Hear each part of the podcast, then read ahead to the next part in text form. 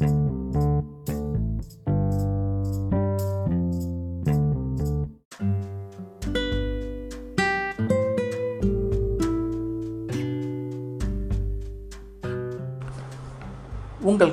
சரவணன் அருணாச்சலத்தின் கதை கேளு. வேங்கி மகுடம் வரலாற்று புதினம் கிருஷ்ணராவ் கோவிந்தராஜன் எழுதியது பாகம் மூன்று அத்தியாயம் நூற்று இருபத்தி எட்டு இலங்கை பயண ஏற்பாடு. சோழர் படைத்தலைவர் அம்பலவன் ஒரு ரதத்தில் ஏறி தம் சோழர் படை வீரர்களுடன் சுற்றி சுழன்றபடி போரில் ஈடுபட்டான். எதிரி படைகளை சிதறி அடித்தபடி முன்னேறினான். எதிரில் வந்த சாளுக்கிய முதலமைச்சர் நாகண்ணாவை நோக்கி அம்பலவன் வீசிய ஈட்டி நாகண்ணாவின் உடலை துளைத்தது. நாகண்ணா தன் வாளை ஓங்கி சண்டையிட முற்பட்டதற்கு முன்பே ஓங்கிய வாளுடன் உயிரை விட நேர்ந்தது. அவனுடன் வந்த மற்ற வீரர்களையும் அமைச்சர்களையும் ஈட்டிகளாலும் அம்புகளாலும் கொன்று குவித்தபடி முன்னேறினான். அவன் வேகத்திற்கு ஈடு கொடுக்க முடியாமல் எதிரி படைகள் சிதறின.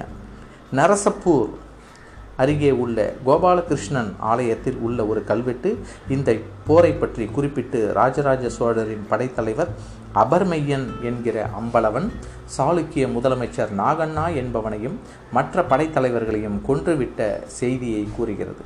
இதை போன்ற குறிப்பு சென்னை பட்டணத்திலும் கல்வெட்டுகளில் காணப்படுகிறது. அன்று மாலை நேரத்திற்குள் சாளுக்கிய படை தங்கள் தோல்வியை உணர்ந்துவிட்டது. போரில் பெரும்பாலோர் கொல்லப்பட மீதமுள்ளவர்கள் புறமுதுகு காட்டி ஓடினர்.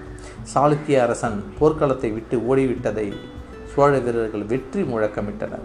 சாளுக்கிய நாட்டின் பொன்னும் பொருளும் யானைகளும் குதிரைகளுமாக வெற்றி முழக்கத்துடன் சோழ நாடு திரும்பினர்.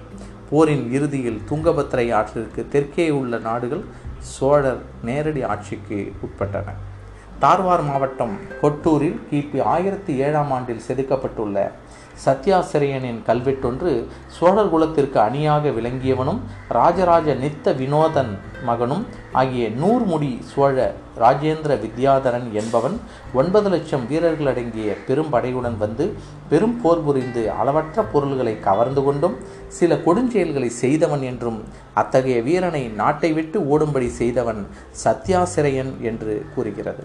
இதனால் ராஜராஜ சோழன் ஆட்சியில் அவன் மகன் ராஜேந்திர சோழன் மேலை சாளுக்கிய நாட்டின் மேல் படையெடுத்துச் சென்று வென்று வந்த செய்தி உறுதியாகிறது. ஆனால் பகைப்புலத்தரசன் கல்வெட்டில் காணப்படும் அத்துணை அழிவுச் செயல்களையும் சோழ ராஜகுமாரன் செய்திருக்க மாட்டான் எனலாம். அப்போரில் சோழர்கள் வெற்றி பெற்று பெரும் பொருளுடன் திரும்பினரே அன்றி அந்நாட்டை கைப்பற்றி கொள்ளவில்லை என்பது திண்ணம். மேலை சாளுக்கிய நாட்டில் போர் நடைபெற்ற அதே வேளையில் தஞ்சை அரண்மனையில் வீட்டிலிருந்த சக்கரவர்த்தியை காண வீரன் ஒருவன் வந்தான். சக்கரவர்த்தியை பணிந்து பேரரசே இலங்கையிலிருந்து நமது படை வீரர்கள் பாலூர் மாலரி கேசவன் அவர்கள் தங்களுக்கு ஓலை அளி அளித்திருக்கிறார். என்று தன் மடியில் வைத்திருந்த ஓலையை கொடுத்துவிட்டு பணிவுடன் நின்றான். ஓலை வாங்கி படித்த சக்கரவர்த்தியின் நெற்றி சுருங்கிற்று. சற்று நேரம் யோசனையில் ஆழ்ந்தார். அதில் வந்த செய்தியை மறுபடியும் ஒருமுறை படித்தார். அவருக்கு கோபம் உண்டது. அதில் கண்ட செய்தி பேரரசே மகிந்த அரசன் திடீரென்று படையெடுத்து அறுபதினாயிரம் வீரர்களுடன் திடீர் தாக்குதல் நடத்தி அனுராதபுரம் நகரம் முழுவதும் கைப்பற்றி கொண்டான். அனுராதபுரம் பாசறையில் இருந்த நமது சோழ வீரர்கள் பத்தாயிரம் பேருக்கு மேல் கொன்றுவிட்டான் எஞ்சிய சில ஆயிரம் வீரர்கள் மாந்தோட்ட நகருக்கு திரும்பி வந்துவிட்டனர் நமது சோழ வீரர்கள் நாற்பதாயிரம் அடங்கிய படை மாத்தோட்ட நகரத்தில் தயாராக உள்ளது. மேலும் இருபதனாயிரம் வீரர்களும் படைத்தலைவர்களும் தேவைப்படும் போல் தெரிகிறது. அதே சமயம் மகிந்தன் மேலும் அனுராதபுரத்தை தாண்டி இலங்கையின் வடபகுதி தன் தன் படையை செலுத்தும் உத்தேசம் இருப்பதாக நமது ஒற்றர்கள் அறிந்து வந்திருந்த ஒரு செய்தியாகும். தங்களின் உத்தரவுக்காக காத்திருக்கிறேன் என்று எழுதி பாலூரானின் முத்திரையும் இருந்தது. சக்கரவர்த்தி தன் முன் பணிவுடன் நின்ற மகிந்தன் எந்த சமயத்தில் வந்தான் என்றும் அவனிடம் எவ்வளவு எண்ணிக்கையில் யானைகளும் குதிரைகளும் இருப்பதையும் வீரனிடமிருந்து கேட்டறிந்தான். சிறிது நேர யோசனையில் ஆழ்ந்த சக்கரவர்த்தி மகிந்தனின் திடீர் படையெடுப்பையும் அதனால் இழந்த சோழ வீரர்களையும் சேதாரங்களையும் நினைத்தார். மகிந்தன் எப்படியோ நமது மேலை சாளுக்கிய படை படையெடுப்பை பற்றி அறிந்திருக்கிறான். பெரும் படை போயிருப்பதாலும் சோழ நாட்டில் இருக்கும் அத்துணை போர் வீரர்களும் சாளுக்கிய போருக்கு சென்றிருப்பதாலும் இது இந்த நேரத்தில் அனுராதபுரத்தை கைப்பற்றி கொண்டால் சோழ வீரர்களால் உதவிக்கு வர முடியாது என்பதை உணர்த்திருந்தான் அதனால்தான் மகிந்தன் துணிந்து படையெடுத்து இருக்கிறான். அவனுக்கு சரியான பாடம் புகட்ட வேண்டும். காஞ்சியில் இன்னமும் இருபதினாயிரம் போர் வீரர்கள் இருக்கிறார்கள். திறமை மிக்க படைத்தலைவர்கள் உள்ளனர். பல்லவராயன் மாமல்லபுரத்தில் இருக்கிறான். நல்லூரை சேர்ந்த தாழிக்குமரன் தஞ்சையில் நம்முடன் இருக்கிறான். இவர்கள் இருவரும் மற்றும் பாலூரானுடன் சேர்ந்து இலங்கை போரை நடத்தட்டும். காஞ்சியிலிருந்து இருபதினாயிரம் போர் வீரர்களை அழைத்து கொண்டு மாமல்லபுரத்தில் இருக்கின்ற கப்பல்களில் ஏற்றி அனுப்புவோம். தஞ்சையில் உள்ள வீரர்கள் இருபதினாயிரத்திற்கு மேல் இருக்காது. அவர்களை நாகப்பட்டினம் மூலமாக அங்கிருந்து கப்பல்களில் அனுப்புவோம். மகிந்தனை வென்று ஈழமண்டலம் முழுவதும் மறுபடியும் கைப்பற்றுவோம்.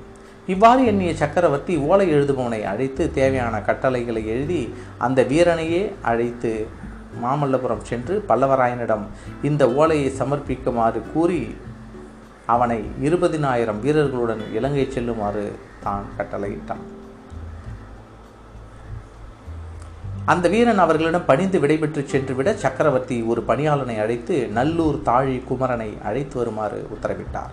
சிறிது நேரத்தில் வந்த தாழி குமரனிடம் விவரங்களை கூறி தஞ்சையில் இருக்கும் இருபதினாயிரம் போ வடை வீரர்களுடன் நாகை சென்று அங்கிருக்கும் கப்பல்களிலும் படகுகளிலும் மரக்கலங்களிலும் இலங்கை சென்று மகிந்த அரசனை அனுராதபுரத்திலிருந்து விரட்டி விடுமாறு உத்தரவிட்டார்.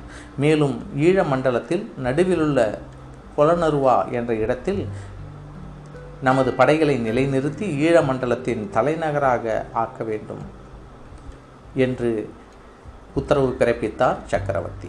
கட்டளை ஏற்ற நல்லூர் தாழிக்குமரன் தஞ்சை புறம்பாடியில் இருந்த வீரர்களையும் காவல் வீரர்களையும் அணிவகுத்தான். தேவையான குறைந்த வீரர்களை மட்டும் தஞ்சை கோட்டை காவலுக்கு வைத்துவிட்டு மற்ற வீரர்களை அணிவகுத்து நாகைக்கு அழைத்துச் சென்றான்.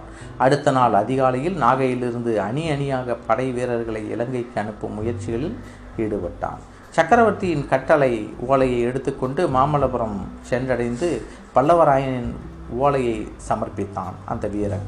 சக்கரவர்த்தியின் கட்டளையை அறிந்து கொண்ட பல்லவராயன் தமது பணியாளர்களை காஞ்சிக்கு அனுப்பி அங்கிருந்த சக்திவர்மனிடமும் விமலாதித்தனிடமும் விவரங்களை தெரிவித்துவிட்டு அங்குள்ள இருபதினாயிரம் போர் வீரர்களையும் உடனே மாமல்லபுரம் அனுப்ப ஏற்பாடு செய்யும்படி உத்தரவிட்டான்.